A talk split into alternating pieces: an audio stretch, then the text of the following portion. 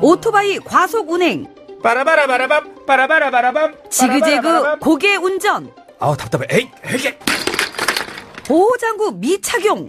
이륜차 운행자가 증가하면서 교통사고도 증가하고 있습니다. 특히 이륜차 사고는 충격을 흡수할 차체가 없고 곧바로 전복 사고로 이어져 사망률도 매우 높습니다.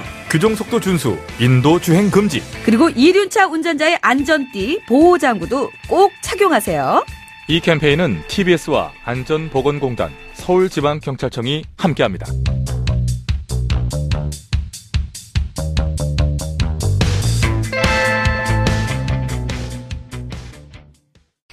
TBS TV 정봉주의 품격 시대. 귀로만 듣지 마시고 눈으로도 보세요. 시민의 방송 TBS TV는 IPTV, 케이블 TV를 통해서 시청할 수 있습니다.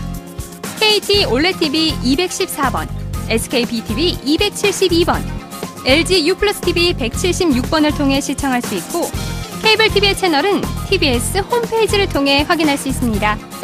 구글 플레이 스토어, 앱 스토어에서 TBS 앱을 검색 다운로드 받으면 24시간 어디서나 TBS TV를 시청할 수 있고요. 유튜브, 네이버 TV, 다음 TV 팟을 통해서도 시청 가능합니다. 정봉주의 품격 시대. 이젠 눈으로도 보세요.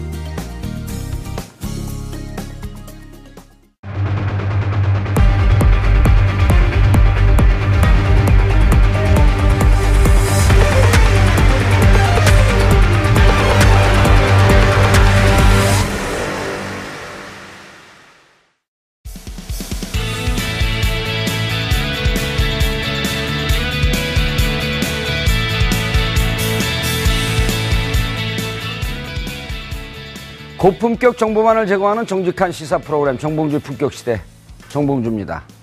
오늘부터 저희 TBS 정봉주의 품격 시대에서 어, 조금 더 역동적인 방송을 보여주기 위해서 스튜디오 전체를 개편했습니다.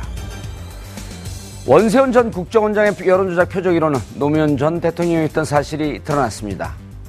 노무현 전 대통령이 국가범법 반대 주장에 반박 심리전 전개를 지시했는가 하면 심지어 노 전 대통령이 서거 후에는 서거의 책임이 좌파에 있다는 논리를 개발하라는 주문까지도 했었다고 합니다.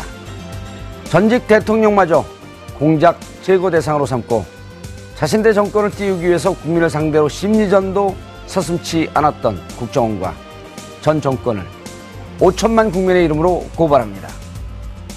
징역 5년을 선고받은 이재용 삼성전자 부회장이 항소장을 냈습니다. 항소심에선 반드시 무죄가 선고될 것을 확신한다는 자신감도 보였던데요. 뇌물 공유를 비롯한 다섯 가지 혐의가 유죄인데 형량은 고작 5년. 재판부가 미리 5년형을 설정해놓고 법리를 구성한 것 아니냐는 추론까지 나오고 있습니다. 재판부가 지난 선거 때 정치 권력과 자본 권력의 부도덕한 밀착이 이 사건의 본질이라 언급했었죠. 그 말에 담긴 정의를 실천하기 위해서라도 재벌 앞에 묘한 판결은 없을 것을 기대해 봅니다. 8월 28일 월요일 정봉주 품격시대 시작합니다. 이명박 정부에서 원세훈 국정원장의 여론조작 표적 1호는 노무현 전 대통령이었다는 보도가 나왔습니다. 그동안 의심만 했던 공작 정치의 실상이 드러난 겁니다. 한겨레가 국가정보원 등을 통해 확인한 원 전 원장의 지시 상황과 이행 자료 내용을 보면 당시 노 전 대통령은 우리가 국가보안법을 반대한 이유는 그것이 관용이라는 민주주의의 원리를 훼손하고 있기 때문이라는 글을 올렸고 2009년 2월 10일 취임한 원 전 원장은 3월 3일 노 전 대통령이 자신의 홈페이지 사람 사는 세상에 올린 국가보안법 반대 글에 대한 대응 활동을 지시했습니다. 실제로 원세훈 전 원장의 지시 이후 심리전단은 곧바로 극우 인터넷 매체를 이용해 사이버 여론에 대응했고 노 전 대통령을 비난하는 대응은 3월 말까지 계속됐습니다. 심지어 심리전단의 여론전은 노 전 대통령이 서거한 직후에도 이어졌다는 충격적 사실도 확인. 원 전 원장이 노 전 대통령 서거의 책임이 좌파에 있다는 것을 알리라고 지시했다는 겁니다. 뿐만 아니라 국정원은 한편으로 이명박 전 대통령의 긍정적 여론을 위해 총 역량을 집중했습니다. 원전 원장은 4대강 사업과 세종시 등 정부의 주요 정책뿐만 아니라 이명박 대통령을 향한 긍정 여론이 형성되도록 사이버 심리전을 펼쳐야 한다고 지시했고 특히 당시 국정원 보고서엔 청와대가 국정원 활동에 격려했다는 내용도 있어 원전 원장이 청와대와 교감하래 여론 조작이 진행됐다는 의혹은 사실일 가능성이 더욱 커졌습니다. 검찰이 오는 30일 원세훈 전 국정원장 파기환송심에 변론 재개를 신청한 가운데 국정원의 단독 행동이 아니라 그 배후에 이명박 전 대통령이 있었다는 정황이 충분히 드러난 상황. 과연 검찰 수사가 원전 원장에 대한 추가 조사를 거쳐 이명박 전 대통령과 당시 청와대 관계자들로 이어질지 관련 전문가들과 이야기 나눠봅니다.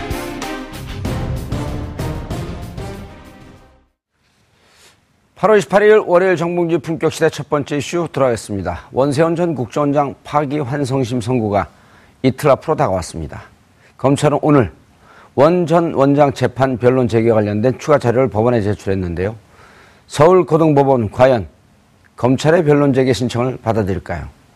이런 가운데 이명박, 이명박 정부 시절 국정원의 여론조작 표적 1호가 노무현 전 대통령이었다는 보도가 나와 충격을 주고 있습니다. 여론조작을 통해 이명박 전 대통령과 원세훈 국정원, 국정원이 꿈꾼 세상은 과연 어떤 세상이었을까요? 이 문제 관련해 세 분 모시고 말씀 나눠보도록 하겠습니다. 고재열 시사인 기자 자리하셨습니다. 네, 안녕하십니까. 예. 이제 전면이 이렇게 다 나오니까 반바지 입고도 못 오시고. 다리도 못 될 것 같습니다. 예. 이거 하시다가 쥐가 나면 손 들어주세요. 그거 쥐가 나오면 MB로 대체하겠습니다. 자, 이종훈 평론가 자리하셨습니다. 네, 안녕하세요. 예. 오늘은 화장하고 나왔습니다. 오늘이요? 네. 예. 지난주에는 그냥 생얼로 나왔는데. 누가 물어봤어요? 좀 바뀌니까 분위기 어때요? 약간 좀 어색하긴 한데요. 예. 네. 근데 전체적으로 좀 역동적인 것 같죠? 더 긴장해야 할 것 같습니다. 예. 네, 아무래도. 왜냐면 정보가 보는- 나오니까. 보는 분들은 이게 스튜디오가 지금 무척 역동적이에요. 느낌이. 근데 우리 프로는 잘 보나? 이, 이 프로를 보고 또 봤다고 전화 온 사람들도 꽤 있더라고요. 그런 전화들을 못 받으셨나 보지? 함구. 하겠습니다. 예. 자, 손소 변호사님 자리하셨습니다. 네, 안녕하세요. 예. 손소 변호사님 맨날 운동화 신고, 청바지 입고, 네. 아래는 네. 이른바 위장이죠, 위장. 예, 위장, 위장의 시대는 지났습니다. 아, 네. 오늘이 마지막인 것 같습니다, 이제. 알겠습니다. 시청자 여러분들께서도 샵5400으로 다양한 의견 문자로 보내주시기 바라겠습니다. 페이스북 라이브로도 시청하실 수 있습니다. 자, 오늘 한겨레 신문에서 어, 특종 보도를 하고 있었는데요. 네. 구절 기자님, 한겨레 기자, 신문에서 특종 보도할 때 시사에는 뭐 하고 있습니까? 시사에는 지금 여기 나와서 제가 잘 요약 정리해 주지 않습니까? 예. 어떤 내용이었죠? 네. 어, 한겨레 신문에서 자료를 입수한 것 같습니다. 아, 원세훈 전, 원세훈 원장의 지시 사항과 이행 자료에 대한 부분인데요. 원세훈 전 원장이 국정원 원장에 취임한 게 2009년 2월 12일인데, 아, 3월 3일자 지시 사항입니다. 그래서, 아, 이 노무현 전 대통령이 당시에 국가보안법 반대 의견을, 아, 이 당시 이 홈페이지를 통해서 작성했었는데 그것에 대해서 반대 심리전을 전개하라 아, 그런 명령이었고요. 이후에도 이제 관련해서 계속 노무현 전 대통령을 공략하는 아, 그런 이 이제 심리전 했습니다. 당시에 어, 반대 글로 거의 800개 가까운 글을 올렸다고 하고요. 여기에서 세 가지 정도 저는 좀 주목해야 될 포인트들이 있는 것 같습니다. 첫 번째는 어, 이명박 대통령이 당시에 2008년 이 광우병 쇠고기 수입 협상 때문에 계속 어, 소, 불통 대통령으로 밀리고 있었던 예. 상황이었고요. 반면 아, 낙향한 노무현 전 대통령 같은 경우에 노간지라고 불릴 정도로 어, 국민들에게 상당히 지지를 얻고 있는 아, 그런 국면이었습니다. 그랬었죠. 예, 그리고 어, 그동안 이 사이버 상에서의 어떤 여론 조작 문제는 아, 광우병 쇠고기 협상 때 아, 다음 아고라 등이나 거기서 전개가 됐었던 맥락이 있습니다. 그래서 갑자기 아, 원세훈 전 아, 원세훈 원장이 취임하면서 가능했었던 것은 제가 봤을 때는 이제 이전에 그런 맥락이 있어서 어쨌든 이런 정도의 어떤 포인트를 두고 보시면 당시에 그런 극렬하게 아, 아, 그런 공작이 펼쳐졌던 거에 대해서 약간 좀 맥락을 이해하실 수 있을 것 같습니다. 예. 내용을 하나하나 좀 살펴보죠. 네. 이종 평론가님. 네. 일단 2009년 3월 경서부터 본격 이게 자료가 좀 노출된 게 3월이고 그 전에 자료나 그런 것은 지금 어, 출원만 가능하지 일단 우리가 오늘 말씀하고 있는 것은 2009년 3월 자료인 거죠. 예, 그렇습니다. 예. 근데 그때가 언제냐? 그러니까 원세훈 전 원장이 2월 달에 취임을 합니다. 아, 그렇죠. 예, 그러니까 자기가 이제 취임하고 나서 첫 번째 한, 한 조치들이 이제 인사 조치죠. 예. 자기 사람을 심는 작업.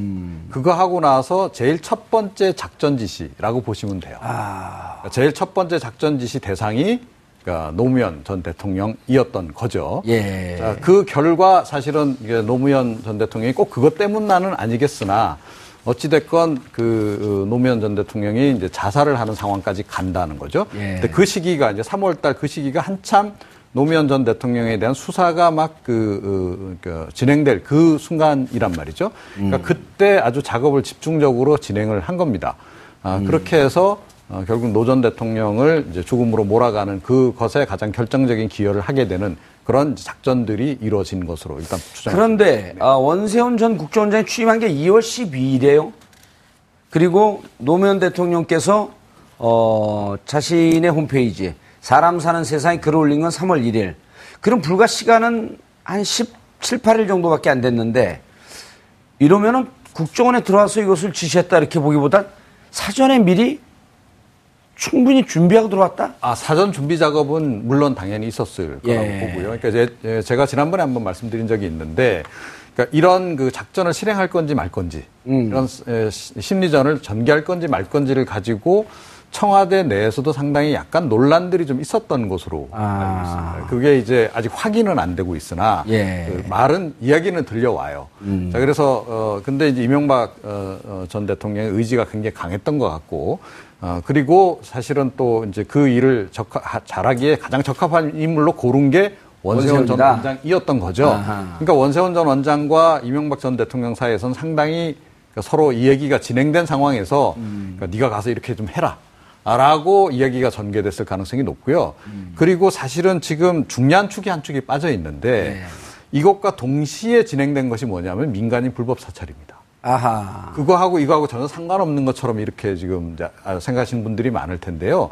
이게 같은 그 맥락에서 전개가 되는 겁니다. 어. 자, 그래서 김종인 씨 민간인 불법 사찰 그 말씀. 예, 그거죠. 그러니까 이제 그 이제 그 당시 총리실에 예, 총리실 이제 그. 주관한 것으로 돼 있는데 총리실에서만 그 일을 했겠는가? 아하. 그러니까 국정원에서도 저는 그 일을 했을 것이다. 그러니까 심리전만 벌리질 않고 실제로 뭐 민간인 불법 사찰의 상당 부분도 국정원이 담당했을 가능성이 높은데 그건 아직까지 은폐가 돼 있는 거죠. 예. 그러니까 지금 아직 우리가 지금 그 부분은 모르고 있는 부분인데 에, 그 당시 청와대 쪽의 얘기를 들어보면 이 두 가지 문제가 함께 이야기가 돼서 함께 진행이 되었다라고 하는 얘기가 지금 어, 일각에서 흘러나오고 있는 그런 상황입니다. 예. 어, 변호사님, 지금 방금 이제 속보가 들어왔는데, 어, 변론 제기를 안 한다고 하네요. 네. 변론 제기를 안 한다고. 일단 변론 제기 안 하는 그 문제는 지금 살펴볼까요? 아니면 변론 제기를 안 하는 이유가 뭐죠? 네, 일단 그 파기 환송심인데요. 예. 어, 2심 판결이 선고됐다가 대법원에서 파기 환송됐습니다. 예. 다시 지금 2심 재판이 아, 수년째 열리는 중이었는데요. 예. 일단 변론이 종결됐습니다. 즉 재판이 끝나고 이제는 그때까지 종결일까지 제출된 증거만 가지고 파기 환송심이 판단을 하게 되는 그런 상태였는데요. 그래서 수요일에 판결이 선고되게 돼 있었죠. 예. 그런데 어, 검찰에서 여러 가지 새로운 증거를 수집했으니 재판을 다시 열어달라. 증거를 검찰에서 요청을 한 거죠? 그게? 그렇습니다. 음. 만약에 이번에 변론 재개 신청이 받아들여졌다면 재판이 공판기일이 다시 열립니다. 그래서 검찰이 증거를 제출하고요. 예. 그 증거를 조사한 다음에 유죄 판단의 증거를 쓸 수가 있는 것이죠. 그러면 지금 이 시점에서 이제 추정해 볼 수 있는 게 지금까지 나온 증거, 그러니까 그 지금 추가로 제출한 증거가 아, 먼저 판결을 하는데 이 추가 증거 없어도 충분히 판결을 그 심리를 충분히 했고 충분히 판결할 수 있다. 이렇게 봐야 되는 건가요? 아니면은 지금 추가로 드- 들어온 증거가 좀 부담스러워서 여기도 뭐 형량이 좀 정해져 놓고 이렇게 간, 가고 있다라고 하는 이런 의혹을 가질 수도 있잖아요. 전자에 가깝지 않을까 생각이 됩니다. 아. 만약에 새로이 제출하려고 했던 증거, 예. 근데 증거를 무엇 무엇 무엇을 제출하겠다. 그러니 변론을 다시 열어주십시오라고 분명히 검찰이 아, 법원에 이야기했을 것이거든요. 예. 그런데 법원에서 그러한 증거, 제출이 예상되는 증거들을 보았는데도 불구하고 변론 재개를 아, 안 받아주지. 않았다라고 한다면은 이미 지금까지 제출된 증거만으로도 아, 충분히 판단할 수 있다라고 결정한 것이 아닌가 이렇게 짐작됩니다. 근데 이런 내용, 지금 오늘 한겨레 신문에 나온 내용만 봐도 무척 끔찍하고 과연 국정원이 국가를 위해서 일할 생각 안 하고 전임 대통령 찍어내리기만 했다? 근데 구형은 지금 4년 아니에요. 너무 네. 싼거 아니에요? 어, 그렇죠. 물론 징역 4년형이라고 한다면은 그거 자체만 놓고 볼 때는 가벼운 형이라고 하기는 어렵습니다. 하지만 중요한 거는요. 이재용 부회장 경우도 마찬가지겠습니다만 어떠한 행위를 했고 그에 대한 그 비난 가능성이 어느 정도인지를 구체적으로 봐야 되는데요. 예. 어, 이재용 부회장에 대한 징역 5년형이 너무 낮은 거 아니냐라고 하는 비난 여론이 있는 것과 마찬가지로 어, 원세훈 국정 전 국정원장에 대해서도 이게 징역 4년형이라고 한다면은 이게 너무 낮은 형 아니냐라고 생각할 수 있습니다. 또 심지어 이 4년이라는 게 구형이거든요. 실제로 유죄 판결, 어, 국정원법과 공선법 위반 모두 유죄 판결이 선고될지도 아직 의문이고요. 또 그렇게 된다 하더라도 과연 어, 검사가 구형한 그런 형이 선고될 건지도 아직 잘 모르는 상황이거든요. 네. 그렇기 때문에 아, 이번에 그 파기환송심의 재판부가 어떤 판단을 할지에 대해서 어떤 판단을 할지에 따라서 굉장히 반발 여론이 더욱더 거세질 가능성도 있어 보여요. 예. 몇 부예요? 재판이? 어, 몇, 안 해오셨죠? 아, 네. 몇 분지는 모르겠는데 김대웅 부장판사로 알고 예, 있습니다. 김대웅, 김대웅 네. 부장판사 몇 기예요? 제가 사실 연수원 기수에는 큰 관심이 없습니다. 아, 그렇죠. 로스쿨 출신. 아니, 저는 연수원 기수에 따라서 뭐 판결이 뭐 선고된다라고 하는 생각을 별로 하진 않습니다. 아니, 근데 그 1차 동창들 만나면 야, 너 몇 기냐? 아주 안 좋은 거죠. 아, 그래요? 네, 그럼요. 없애야죠, 그런 거. 그런 거 없애기 위해서 로스쿨이 나온 거 아니겠습니까? 아, 로스쿨 1기. 네. 일기는 왜 중요하죠? 일기 뭐 그렇게 중요한 거 없습니다. 네. 기수는 중요하지 않습니다. 고정 기자님. 네. 다른 사람 이렇게 질문 훅 들어갖고 당황하면 되게 좋아하세요? 어, 남의 고통은 나 행복이다. 자, 근데 2008년도에 알파 팀이라고 하는 게 만들어졌어요. 예. 거기에서 이제 이 연결되었다라고 봐야 될 것 같은데 예. 그러니까 단기간 내에 그런 과제를 수행해서 아, 이 바로 800개의 댓글을 달 수 있었던 것은 제가 봤을 때는 아고라에서 네. 아, 이미 그런 이제 여론전을 같이 대응해봤기 때문에 가능했던 것 같은데 음.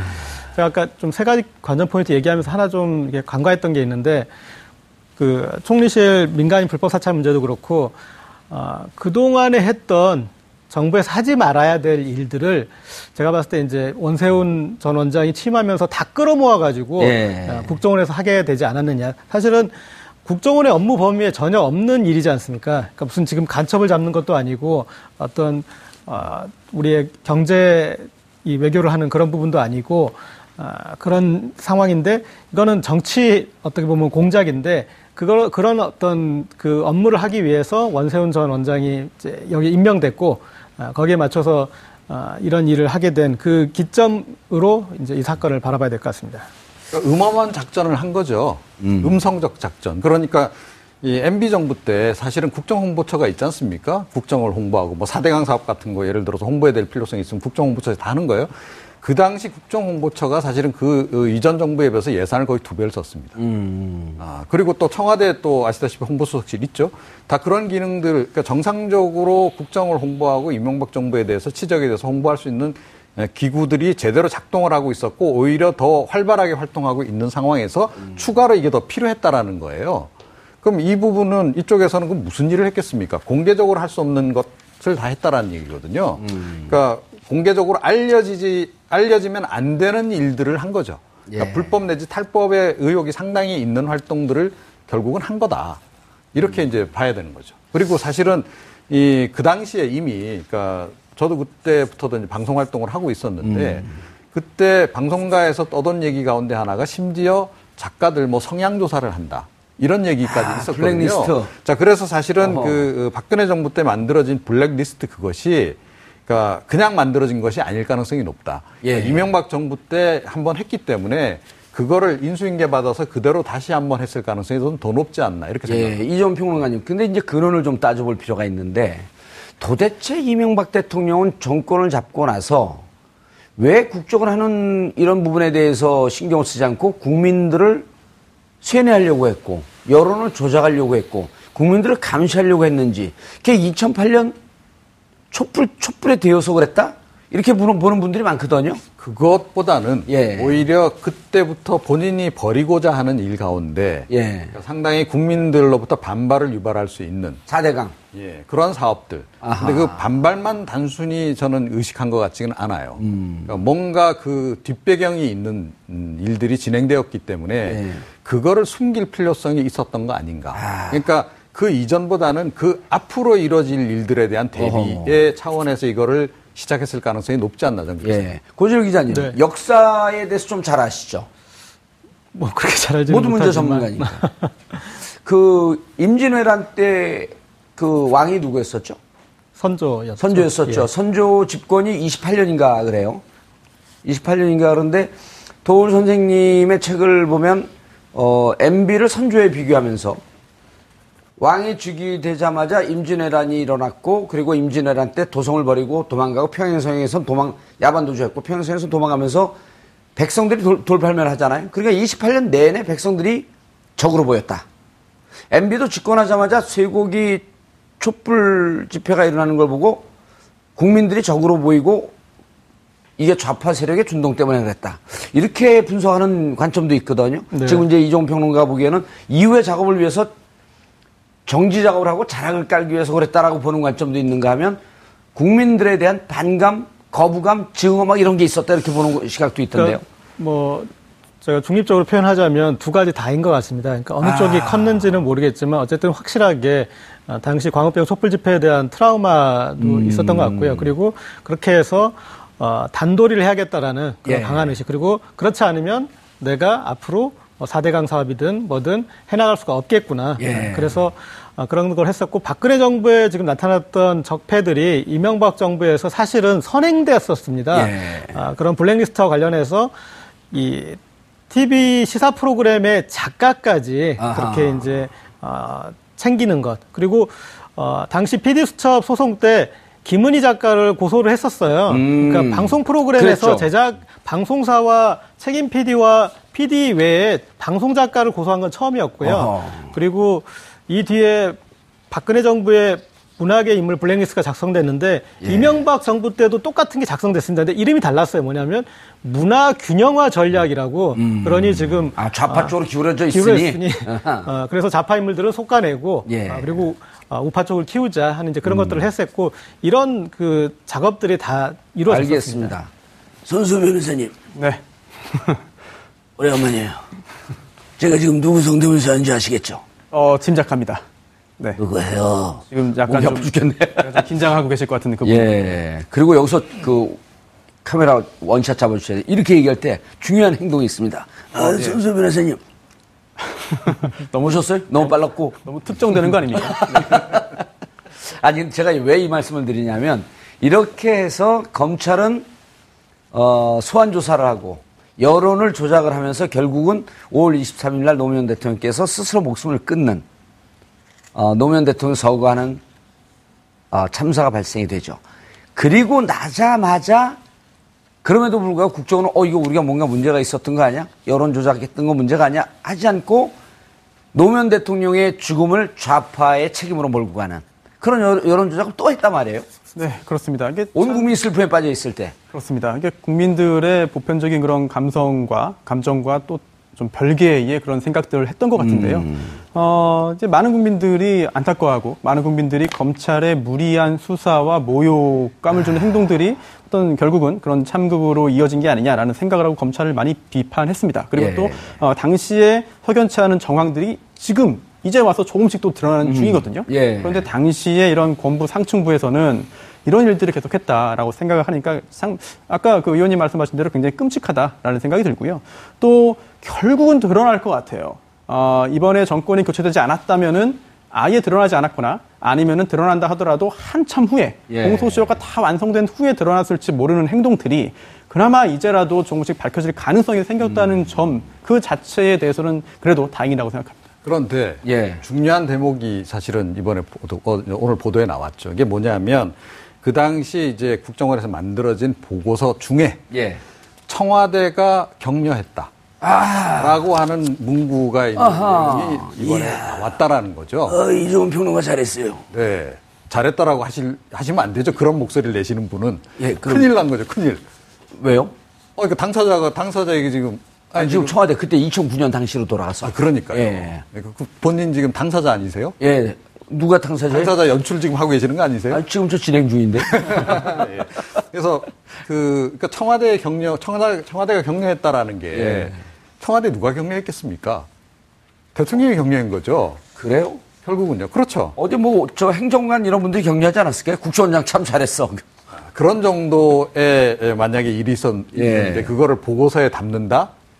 그거는 있을 수 없는 일이죠. 그러니까, 그러니까 대통령이 그러니까 VIP가 격려했다라는 표현을 쓸 수 없었기 때문에 예, 청와대가 격려했다. 청와대가 격려했다라고 아하. 순화시켜서 포함을 음. 시킨 거죠. 자 그런데 그 내용을 또 뺄 수는 없었던 것이 음. 대통령이 격려했기 때문에 그냥 넘어갈 수 없었던 겁니다. 만약에 뭐 수석 정도가 뭐 격려했다 그러면 안, 보- 보고서에 국정원 보고서에 아예 안 넣죠. 음. 예, 그렇지 않습니까 상식적으로? 그리고 청와대가 격려했다라고 하는 것이 국정원장에게 일정 정- 정도의 승인, 승인을 주고 그 공익- 전에 그 전에 다 지시를 내렸고 그것을 잘 이행했기 때문에 격려를 하게 하겠죠. 격려를 하고 또 원생 국정원장 이거 봐라. 네. 청와대에서도 이렇게 긍정적으로 보고 있다라고 하는 것을 직원들에게 보여줄 필요가 있었던 보여줄 거죠. 필요가 있었기 때문에 보고서에 그렇게 표현을 한 줄을 넣은 것이고 굳이. 예.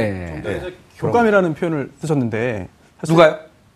어, 의원님께서 쓰지 않으셨나요? 아 그래요? 어 이종훈 평론가 이제 예, 아, 교감. 저를 묶어 엮어놓지 마세요. 아, 감옥 갈 사람 한 사람 아, 네, 알겠습니다. 아니, 사실은 그 교감보다도 수위가 높은 단어를 써야 마땅하지 않을까. 그럴 아. 가능성이 높아 보여요. 그래서 예. 단순히 교감이 아니라 지시 이행. 네, 그렇습니다. 뭐 아하. 음. 승인 정도를 넘어서 직접적인 지시 또는 뭐 포괄적인 지시가 있었고 그에 그러네요. 따른 이행한 게 아니냐라는 의심도 충분히 할 수 있는 상황이죠 현재로서. 국정원장이 자체적으로 이게 지금 엄청난 어 국정농단도 아니고 국정원이 해서야 안될 일을 하는데 이걸 해갖고 스스로 하고 사후 보고에 쓸 리는 없을 거 아니에요. 그렇죠. 일단 아, 그 당시는 이게 법의 단죄를 받을지 생각을 못했겠지만 예. 지금 와서 보면 이게 국정원법 위반이고 또. 아, 그 중에 일부는 또 공선법 위반일 수도 있는 거거든요. 예. 그렇다고 한다면은 아, 범법이고 또한 범죄 행위인데 이걸 과연 아무리 복심이라 하더라도 음. 원세훈 전 국정원장이 혼자 아, 당시 결정권자의 의사와 완전히 무관하게 했겠느냐 오히려 그렇게 짐작하는 게 더 이례적입니다. 그렇다면 여러 가지 합리적인 의심을 할 수 있겠죠. 이명박 전 대통령의 업무 스타일이 예. 새벽에 아주 일찍 출근해서 모든 거를 다 꼼꼼히 챙기는 스타일이었잖아요. 그 쇼였다는 거예요. 아니요. 그렇지 않습니다. 근데 그게 왜 직접 그때 청와대 계셨었네. 그러니까 그 당시 청와대에 근무한 분들 얘기를 들어보면 음. 그렇다는 거죠. 그래서 박근혜 전 대통령보다도 오히려 더 꼼꼼하게 아주 디테일한 것까지 인사 문제까지도 저 챙기는 그런 스타일로 예. 한다는 거죠. 특히 자기가 관심 있는 사안은. 음. 그런데 제가 보기엔 이 그 업무 스타일이 현대건설 아. 사장 때 본인이 그 현대건설을 운영하던 그 스타일 그대로 국정을 그냥 운영한 거다. 음. 예. 자, 그래서 그, 어, 저, 현대건설 사실은 그 김중겸이라고 본인의 그 오른팔이 있었지 않습니까? 그러니까 그런 식으로 원세훈 전 원장도 거- 자기 오른팔로 임명을 해서 이- 예. 이 사람에게 모든 어, 일을 다 시킨 것. 이렇게 알겠습니다. 보는 게 우리가 합리적이지 알겠습니다. 고 기자님. 네. 자, 그런데 이제 여기서 두 가지 키워드를 우리가 놓치고 가면 안 되는데, 일단 보수단체. 댓글 작업의 보수단체. 그 다음에 노무현 전 대통령에 대해서는 대단히 부정적이고 비판적인 글을 쓰는가 하면 또 자기가 했던 4대강 사업이라든지 이런 부분에 대해서는 극찬을 하는 쪽으로 또 여론조작 작업, 여론 작업을 해나가지 않아요? 예, 그렇습니다. 예. 아까 이종훈 평론가 얘기하셨듯이 국정홍보처가 예. 당시에 있었고 그리고 노무현 정부 때보다 규모도 키우고 예산도 많은데 아, 국정원이 국정홍보처 산하 아닌가? 그렇게 거기서는 대놓고 할 수 없으니 아하. 국정원이 이제 그런 뒤에 아, 보이지 않는 곳에서 이런 방법을 썼는데 제가 이렇게 조처 결과에서 좀 다시 보니까 주목되는 게 두 가지 정도인데 예. 하나는 이 노무현 전 대통령 이렇게 글 올린 거에서 반박글이 갑자기 800개를 올릴 정도로 그러니까 당시 이미 아, 원세훈 전 원장 취임 전에 있던 조직 구조에서도 상당한 정도로 국정원 내부에 이런 어떤 여론 조작팀이 있었다라는 걸 한번 좀 유추해 볼 수 있을 것 같고요. 또 하나 주목해야 될 게 여기에 어, 다른 조직인데 여기에 결합된 게 있어요. 교포 언론 등 13개국 28개 언론의 지지 확산 전문가 기고문 게재. 이 부분은 뭐냐면 국내에 좀 있는 천천히 해주세요. 무슨 책을 읽어도 좀 이해하게 읽어야지. 교포 언론인. 교포 언론 등 13개국 28개 언론의 아, 지지 확산 전문가 기고문 게재. 그러니까 해외 교포 언론에? 그렇죠. 해외 교포들이 만드는 교포 언론에 예. 아, 여기에 대해서 전문가 글들을 게재해서 여론전을 확산시켜라. 아하. 교포 사회에서 교포 사회에서조차도. 그 내용이거든요. 그런데 교포 언론을 다루는 팀은 해외에 나가 있는 국정원 요원들이에요. 아하. 국내 파트가 아니라 그러니까 해외 파트에서도 똑같이 어허. 싱크돼 가지고 움직였다라는 부분을 보여준다고 제가 보거든요. 그리고 실제로 제가 당시에 이명박 정부 시절에 아, 베트남 정도에 가서 취재를 해보니까 아, 거기에서 이 현지 언론을 운영하시는 분 있었어요. 그런데 예. 국정원이 왜 이런 거 가지고 우리 누구나 몇 명이 본다고 왜 우리 칼럼 가지고 난리를 치고 오호. 예, 이런 얘기를 해요? 했었어요. 그리고 그랬는데 그분이 그런데 아 그럼 들어주셨어요. 아 들어줬죠. 왜 들어줬냐? 광고를 주니까요. 그러니까 여기에는 예산까지 아. 결부되거든요. 아, 교포 매체들이 우리가 그렇게 사정이 좋은 곳이 많지 않아요. 그래서 음. 거기에 그런 어떤 우리가 해외에서 간첩 잡으라고 그리고 우리의 경제 정보 지키라고 준 예산으로 아, 그런 식으로 이 국외 여론 전환을 다 써버린 거죠. 아주 진짜 꼼꼼했었네요. 네.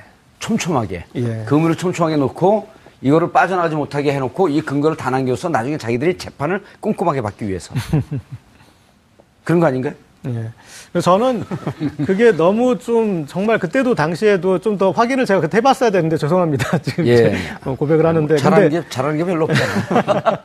그게 이제 국민들이 세금 내서 조직을 만들어서 예. 역할을 줬는데 그 역할을 하지 않고 밖에 나가서까지 음. 내부 정치를 이렇게 하고 있었다는 게 참담합니다. 손소 변호사님. 그런데, 아, 브루셀, 소, 브루셀에 있는, 브루셀이 벨기에죠? 네. 브루셀에 있는 분쟁 예방 비영리 기구인 국제 위기 그룹. 네. 의 보고서에 따르면 원세임, 원세훈 국정원장 재임 당시에 10명의 국정원 요원이 자살을 했다? 네. 이거는 대단히 국정원으로서는 치- 아주 치욕적인 그런 기록 아니에요? 그렇습니다. 만약 사실이라고 한다면은 물론 아, 여기서 사, 사실 아닌 걸 보도할 수 없잖아요. 어, 그렇죠. 그렇긴 예. 합니다만 이게 정말 실제 이런 일이 있었다. 그리고 또 10명의 요원이 스스로 생명을, 목숨을 끊은 원인도 중요합니다만 어쨌든 10명이나 이렇게 스스로 목숨을 끊었다고 한다면 당시 국정원이 뭔가 비정상적이지 않았나라고 하는 의심을 할 수 있겠고요. 어, 그리고 또 이게 이 문제가 처음에 이제 문제가 불거지자 어, 도대체 누가 이 브뤼셀의 이 국제 위기 그룹에 그런 이야기를 했냐? 혹시 국정원 내부자가 이야기한 거 아니냐라고 또 한 번 또 들썩였습니다. 그런데 어, 그 기관에서 밝히기로는 이게 국정원 내부자가 이야기해 준 건 아니다라고 하고 있습니다. 근데 어떤 경로로든 그 이야기를 이제 그 정보를 입수해서 발표했는데요. 여기에 대해서 또 국정원 사정에 정통한 뭐 여권 어, 당시 당시 여권 소식통일 텐데요. 예. 어, 보직이 갑자기 바뀌거나 부당하게 전보 조치를 받으면서 스트레스가 극심해져 자살했다. 뭐 이렇게 이야기를 하고 있는데 예. 과연 이게 아, 국정원이 해서는 안 되는 업무를 하는 과정에서 음. 거기에 대한 그 반기를 들었거나 또는 아, 거기에 대해서 정보가 유출될 수 있다. 자기 편이 이른바 자기 편이 아니다라고 본 직원들에 대해서 어, 좀 배척을 하면서 생긴 일인지 또는 음. 정말 순수하게 개인적인 사정으로 일한 것인지 여부까지 밝혀야 될 것 같습니다. 이재훈 평론가님, 단순하게, 단순하게 자살한 사람, 스트레스 받은 사람이 많았다라고 한다면은 어쨌든 그 업무에서 오는 스트레스가 많을 거 아니에요. 그러니까 그렇죠? 자기가 본래 하던 업무를 못하게 했기 때문에 스트레스를 받아서 자살한 사람들이라는 얘기입니다. 예, 일테면? 그 보고서의 내용은. 일테면 여기 나오셔서 네. 지금 40분인데 한 분을 그 이재훈 평론가 죄송하지만 오늘은 발언하지 마시고요. 다른 사람들 발언할 때 끄떡끄떡 고개만 끄떡해 주세요. 40분 동안 이게 고문이거든요. 예, 그러니까 어, 말씀을 하시네. 이 보고서가요. 그러니까 이 보고서의 작성자가 핑스턴 교수입니다. 누구 교수요? 핑스턴 교수인데요. 아, 핑스턴 교수. 예. 이미 2013년도 정도부터 예. 그러니까 미국 CIA 내에서 한국 정보기관이 이상하다. 아하. 이게 뭐 대북 휴민트도 다 이렇게 날라가고 어허. 또 이명박 정부 시절에 사실 몇 건의 그 국정원 직원들 실수도 있었잖아요. 그렇죠. 그런 것들도 있고 그다음에 미국 쪽에 정보를 주면 이게 잘 유지 관리가 안 되고 밖으로 흘러나가고 오. 이런 일이 있어서 사실은 원세훈 전 원장 시절에 미국 CIA가 굉장히 정보 주기를 꺼리기 시작했다는 거죠. 그 2013, 아, 13년 이전이네요. 예, 그것도 2012년 원세훈, 예. 자, 그래서 그것을 이제 그 위기 관리 그룹에서 포착을 한 겁니다. 그래서 핑스턴 교수가 그걸 핑크스턴. 예, 피- 핑크스턴으로 우리 예. 나오죠. 그 핑스턴 교수가 그걸 추적을 해서 보고서를 만든 게 2014년에 나오게 되는 건데요. 아. 이미 핑스턴 교수가 2013년도 후반에 그러니까 미국 인터넷 매체에서 그 인터뷰한 내용들이 나오는데요. 음. 이, 그러니까 이게 왜 이런가? 결국은 그, 그러니까 어저 예, 어, 어, 그, 결국 MB 정부 때, 그러니까 예. 이런 그 본인들의 어떤 여러 가지 것들을 숨기기 위해서 이런 작업들이 이루어졌고, 그것이 지금 2013년도 그 무렵에 이제 2014년, 14년 그 보고서가 작성될 무렵에는 그러니까 이미 상당한 정도로 심각한 구조적인 문제로 이제 포착이 됐다라는 거죠. 예. 자, 그래서 이거를 이제 어- 어떻게 보면 이제 박근혜 정부 들어서 개선을 해야 되는데 오히려 박근혜 정부 때는 2012년 본인의 그 대선 댓글 예. 개입 그 사건 때문에 오히려 이걸 더 은폐하고 엄폐하려고 하고 있다.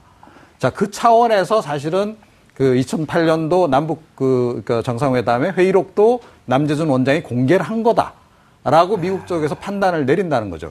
그 판단의 근거에서 나온 보고서가 이 보고서입니다. 아, 이 의미 있는 보고서네요. 굉장히 의미가 많고요. 그리고 예. 2013년 시점에 이미 핑스턴 교수가 그 미국 한 인터넷 매체하고 그 인터뷰에서 인터뷰하고. 뭐라고 얘기를 하냐면 이 건으로 어쩌면 박근혜 전 대통령이 탄핵을 당할 수도 있다. 라는 얘기를 이미 그때 해요. 박근혜 대통령이요? 예. 그러니까 댓글 사건. 2012년 그 댓글 사건으로 탄핵을 당할 수도 있다. 그 댓글 사건이 바로 대선에 영향을 준 댓글 사건이 바로 그거죠. 음. 자, 그런데 이 보고서가 나오고 그러면 박근혜 정부는 어떻게 움직였겠습니까? 당연히 2012년도에 댓글 작업들 이루어진 것들 증거 인멸을 했겠죠. 사실은 그래서 남재준 원장 시절에 집중적으로 음, 음, 그 증거 인멸이 이루어졌을 가능성이 높고요. 예. 그 중에서도 겨우 살아남은 증거가 이번에 국정원 적폐청산 TF가 밝혀낸 그 자료다. 예. 30개 팀에 대한 자료다. 이렇게 보시면 정확합니다. 손소 변호사님. 네. 이게 그러니까 지금 어, 원세현 국정원장이 대선 댓글 개입했고 네. 그 문제가 종국적으로 박근혜 대통령의 탄핵을 예고할 수 있겠다. 라는 보고서까지 나왔다는 거예요. 네. 자, 지금 변론 제기를 안 하기로 했다. 어떻게 됩니까? 이게 만약 변론 이 부분으로 원세현 국정원장의 선거 결과 끝나고 오늘도 지금 검찰이 압수수색을 했어요. 그 대선 어, 댓글 개입 팀장 사무실을 그리고 유의미한 증거가 나왔다 이렇게 얘기했는데 앞으로 이 부분에 대해서 추가 기소가 될까요? 아니면은 댓글 문제는 원세훈 재판 이걸로 끝날까요? 추가 기소 가능성이 충분히 있지 않을까 싶습니다. 왜냐면요. 일단 검찰에서 어, 유의미한 증거다라고 유의미한 증거다. 예. 어, 이게 그 팀장 등 민간인 주거지와 사무실을 압수수색했더니 증거가 나왔다는 거거든요. 예. 그렇다면 추론컨대 민간인과 당시 공무원들, 즉 국정원 국정원장. 직원들 예. 사이에 어떤 지시라든지 이런 그 아, 증거가 드러난 것 같습니다. 예. 그렇다고 한다면 어, 지금까지 그 연결고리가 없었거든요. 민간인과 국정원 직원 사이에 이 증거가 드러났다라고 한다면 국정원 직원들 지금까지 기소되지 않았던 국정원 공무원들에 대한 기소도 가능해지고 또한 어, 함께 범죄를 저질렀던 민간인들에 대한 기소도 공소시효가 살아있기 때문에 충분히 가능한 상황으로 보입니다. 알겠습니다. 이종 평론가님. 제가 보기에는 교장님 지시사항이 포함된 문건이 발견됐을 가능성이 높다. 아, 그때 이제 그 알파 MB. 팀도 그렇고 예, 예. 모든 그 외곽 팀들이 어허. 예, 국정원 학교 그 다음에 원세훈 원장을 구- 교장으로 표현을 했다는 거 아닙니까? 예. 자 그런 그래서 아마 그 이제 기본적으로 지시가 이제 원세훈 원장으로부터 나오면 음. 그것이 이제 그 심리 전단을 통해서 외곽 팀으로 쫙 전파가 되겠죠. 예. 그거 문건들이 분명히 존재할 가능성이 높다. 음. 아마 그래서 만약 그런 것이 나왔다 그러면 원세훈 전 원장이 직접 지시한 것이 그대로 드러나는 것이기 때문에 교장 위에 이사장은요? 이사장, 이사장이 궁금하니까요. 아, 그런데 일단은 교장 지시로 그 모든 문건이 나갔을 가능성이 높겠죠. 저는 그렇게 봅니다. 그래서 그것이 만약에 나왔다 그러면 이건 정말 빼도 박도 못하는 확실한 증거가 될 겁니다. 예, 고지혁 기자님. 네. 자, 청와대에서 격려했다라고 하는 문구가 나왔지만 원세훈 국정원장의 발언이 이제 중요하지 않을까요? 국정원장, 국정원장 자격으로 내가 독자적으로 했다. 청와대는 이러한 활동에 대해서 잘하고 있다라고 사후 평가만 했다.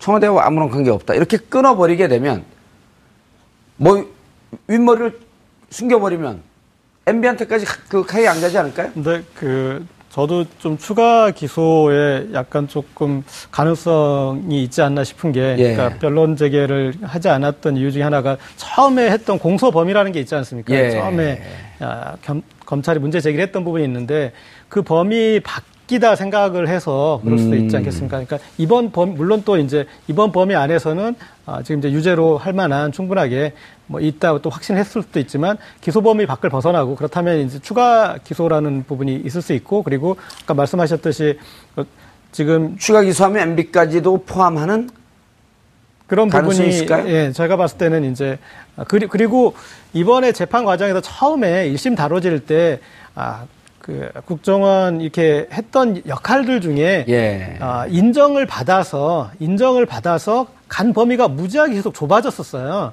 그리고 어, 여러 가지 지금 보면 전방위적으로 예. 쓸수 있는 거의 모든 방식을 다 쓴 걸로 지금 추론이 되는데 당시에 법정에서 인정받고 증거로 인정받고 뭐 아, 하는 것들은 상당히 좁혀지고 좁혀지고 졌단 말이에요. 예. 그래서 그런데 지금 다른 부분이 영향이 나타나면 차제에 추가 기소를 해서 아예 사이즈를 키워보는 것도 방법일 수 있습니다. 볼륨을 키울 것 같다. 예. 알겠습니다. 원세훈 국정원장의 어, 변론 재개 신청은 받아들여지지 않았습니다. 그렇다고 한다면 이번 주 수요일 날 어, 8월 30일 원세훈 전 국정원장에 대한 어, 항소심 선고 판결이 있을 예정입니다. 지금 검찰에서 수집하고 있는 증거들은 어찌 보면 원세훈 전 국정원장의 범위를 뛰어넘는 그러한 내용일 것 같습니다. 앞으로 어, 추가 기소로 이어질지 그리고 국정원이 어, 대선 댓글과 아, 국민 여론 조작을 위해서 어디까지 관여했는지 그리고 어, 마지막 종착점인 MB에게까지 이 화살이 갈지 갈 끝이 겨냥될지 지켜볼 일입니다.